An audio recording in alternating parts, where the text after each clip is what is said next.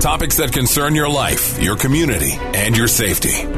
This is 5 Info on Arizona's news station, KTAR News 923 FM. Here's what you need to know.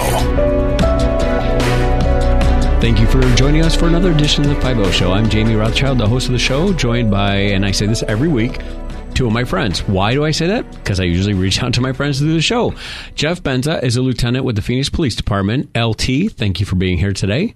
Thanks for having me, Jamie. Appreciate it. And, and I say thanks for having you again because I know we've we've done show related things in the past. And then Virginia Bowlingbaugh is a sergeant from well, you recently changed from the Mountain View Precinct to the Professional Standards Bureau. Is that correct? That is correct. And did I say the last name correctly? Yes, very close. Thank you so much for being here. You have an incredible backstory. And before we talk to you about how you joined the police field, why you chose to join the police field, because you have a a, a rich past, I want to talk uh, just a little bit to Lieutenant and, and Virginia. You get this because you worked in the Employee Assistance Unit. Lieutenant, you are now helping develop an Employee Wellness Bureau. It used to be a unit, now it's a bureau in the police department. I was just wondering, can you talk a little bit about our audiences? It's not just public safety; it's people driving around on a Sunday morning listening to this show. Why is wellness important for us? Obviously, for police, but for really for anybody. And what what is wellness? the the goal of the wellness bureau number one is to make sure that the police officers we have on the street and the professional staff that we have in support of them are at their peak um, optimal performance and we want to do that by making sure that those people are whole we're worried about their physical wellness, their mental wellness, their spiritual wellness. And this bureau we're creating, the idea is that we take people from the beginning of their career to the end of their career and graduate them into into retirement as healthy, whole people. The benefit to the community is that person that comes to your door is that much healthier, that much more able to listen and to not put their own filter of what happened on their day to the complainant's concern or the victim's concern. And that's how we benefit society is by giving them an officer who is prepared, giving them a 911 operator who's not stressed, giving them a body worn camera person who knows what information the public information officer needs. And it just ties together. And that's our goal with this employee wellness. And it's a huge support for our department. And it's a huge game changer in terms of resiliency, recruitment, and retention of our employees. One of the things that, that I think every uh, field right now, you keep hearing wellness. It probably even is overused because people don't even have a sense for what it is. But Virginia, you, myself, we all worked in the employee assistance unit, and I think historically we would hear of something bad or tragic and we respond to it. But it sounds like the focus on wellness is incredibly preventative. It's how to get not focused on if something bad happens, we will absolutely be there to serve you during that. But it's the overwhelming 99% the day to day of being healthy, happy, whole, and enjoying your families. Is that kind of your goal as you work through this? Is being very proactive? It, it is. And the, the key to proactiveness is to not wait for bad things to happen. It's to go out and show our faces, to introduce ourselves, and to create a culture where wellness is not only practiced, it's celebrated uh, amongst our department. We want people to go home. We always joke that uh, I may have used all my nice up before I got home. We want to make sure that folks go home and they still have nice left for their family because when your career is over, when your shift's over, your job as mom or dad or husband or wife uh, is much more important. And and candidly, one of our goals is the folks who are and we you and I just spoke to a recruit class this week and we said the folks who are in your life today, we want them to be in your life when you retire. We want them to enjoy this journey, this opportunity to serve, and we we tried to uh, to offer them some some tips and tactics on how to do that. But if the goal is wellness, I think it becomes a heavier lift because it's not a negative focused approach to what was really an amazing career. Absolutely. This job is fun. This job is fulfilling. This is a job you go home and you think you actually did something good for someone else. And that's that's the, the servant leadership we want of our leadership. That's a servant um, attitude we want for our folks who are taking calls, who are taking photos. And if we can keep pushing that, I think we have a much happier, healthier workforce, and it in turn impacts the city in a positive way. As you heard Lieutenant say, there are both sworn and professional staff positions within the Phoenix Police Department. So if you want to learn more about the Phoenix Police Department, please check out phoenix.gov slash employment, or you can call 602-262-6925. I think all of us in this room have been doing this for a combined total of well, we're, we're not as young as we were, uh, and the years have flown by. Virginia, have you looked back at your police career and thought, I still love being here, but I've really enjoyed the journey because you've done some cool things so far? Absolutely. It's been 18 years, and I am every day um, pleased that I have the opportunity to walk out um, my career and my my decision making here with the Phoenix Police Department. So, what prompted you to be? We talk about you. You have this this past. you've all these cool things that you tried, but at some point you said, that's the career I want. How how did that come to be? Well, it started with disillusionment. Honestly, I was disillusioned with um, my position in ministry. I was a youth pastor at a large church in Southern California, um, and I was in contention for a position, a, a a position there that I didn't get. And it was really um, heartbreaking and it caused me um, a period of disillusion. And ironically, um, at that time, I saw that um, Phoenix was hiring. Um, I was playing soccer actually with a group of women in um, Southern California who were police involved. So some of them were dispatchers and some of them were LAPD. And I thought, I really like these women and I can hang with these women. And I was an athlete growing up and continued to be um, athletic, continue to be athletic as much as I can as part of my wholeness, as part of my wellness um, approach to life. And um, in that moment of disillusion, I thought I should probably do something different. And my husband said this, and I quote, "You should be a police officer because you're bossy." That's what he said. So um, I did a ride along with my local um, police uh, department, but my husband and I knew that we did not want to live in Southern California. It was expensive. Um, we started to look elsewhere, and the greener pastures, as it were, um, although Arizona is not thought of as a green place, Arizona became the greener pastures, and uh, so I came out to Phoenix and began the um, hiring process here in 2004. When you talk about the ministry, it doesn't matter what faith, if any, you you are or you have, but what drives people people to the ministry is often that desire to serve and help others. Very similar to police work. Was your why the same for both the ministry and police work? Yes. Yes. And, um, there are certainly days and time periods in my career as a police officer that I have felt closer to that calling or I have felt a greater level of fulfillment.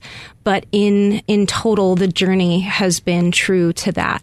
And I like to think about it this way, even today, um, that every day there are good works in front of me that need to be done, no matter where I am.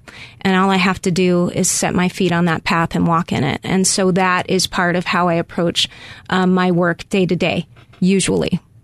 Lieutenant Benza and I were talking to some recruits this week, and we talked about never, never let people make fun of your why. Never let it be hokey.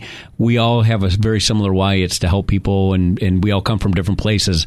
And we shared that starfish story. The little kid walking on the beach, and, and he throws a starfish in, and someone says, "Well, you're not going to get them all." He says, "Well, I got that one."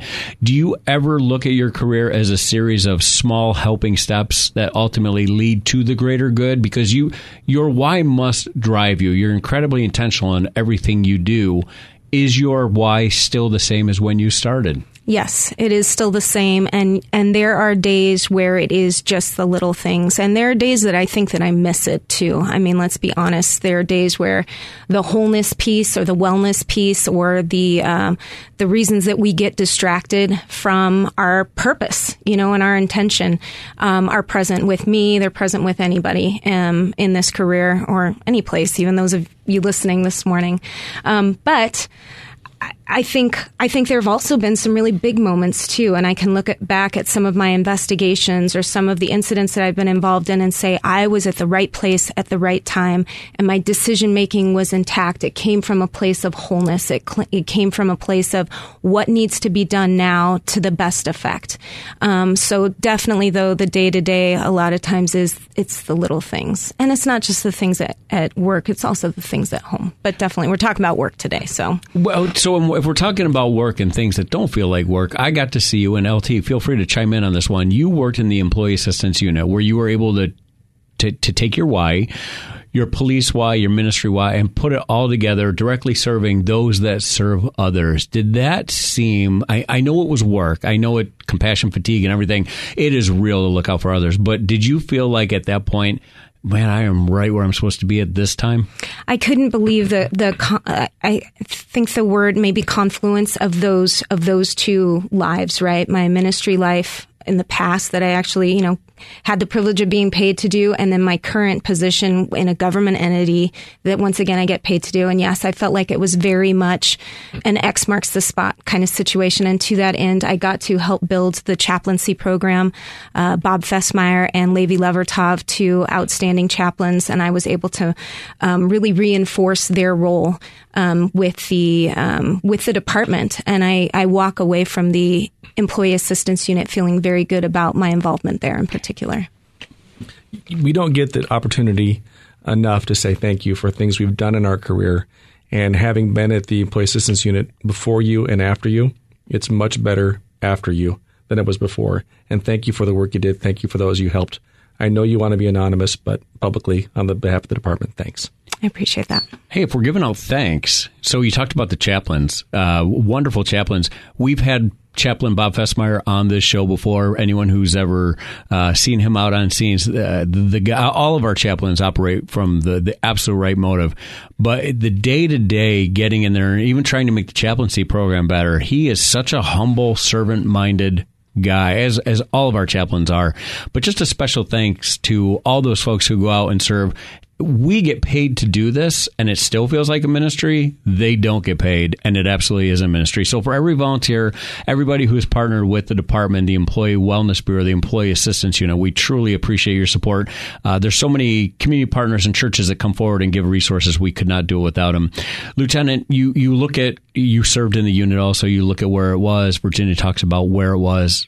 How do you look ahead and figure out where you want it to go? I think the key to where we want to take it is where our department needs it to go.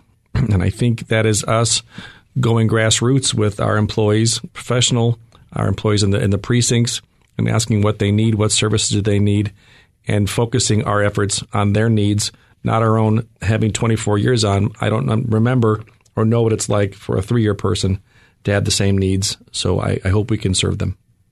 It, it does make me feel a little bit old to hear you say that because we came on about the same time. We worked in the same precinct. We worked in the same area. And I like to think that we are still those two or three year wonders because every day I get up and I get to do this police job, even in a different capacity.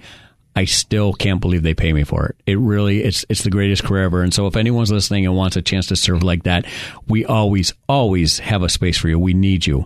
Virginia, this is kind of a, an ambush question. I apologize.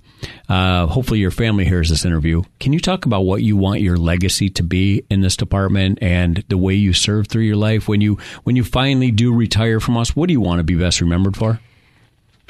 Gosh, that is a hard question. I think I th- when I think about my legacy, I think about um, the people that you breathe life into and they are continuing the work and that's all so it's it's less about me and it's more about how am i equipping and empowering the less the next group uh, the later group to continue the good works that need to be done. One of the other groups that I see you feeding into and, and empowering too is you're also involved in a women's law enforcement network. Is that are you still involved? The Arizona Women's Initiative Network. I'm the vice chair and I'm the chair of this year's conference, which is coming up in September. And what drives you in that respect? What is your hope for our career in the future? I have a great passion once again for mentoring and for equipping and for um, encouraging that wholeness still. So that EAU and that ministry bend, um, when people once again are whole, then they are doing the best job that they can in every area of their life, and it serves our community communities better. It's called servant leadership. Sergeant Virginia Bolenbaugh, Lieutenant Jeff Benza, thank you for joining us. Thank you always to Ed, our very patient producer. Thank you to KTAR 92.3 and 98.7 for this time every week. And thank you to you, the listening audience. Thank you for supporting Silent Witness. If you want to learn more about the Silent Witness program, please check out silentwitness.org or you can call 480 Witness. Remember, if you have information that leads to an unsolved felony case, you could get a cash reward and you're going to make your community safer. So please check out the radio station, check out Silent Witness, check out our social media. Thank you for all you do. Thank you for your support. Until next week, stay safe. You've been listening to 5 Info on Arizona's news station, KTAR News 923 FM. For more about Silent Witness, go to silentwitness.org. That's silentwitness.org. Or call 480 Witness. That's 480 948 6377.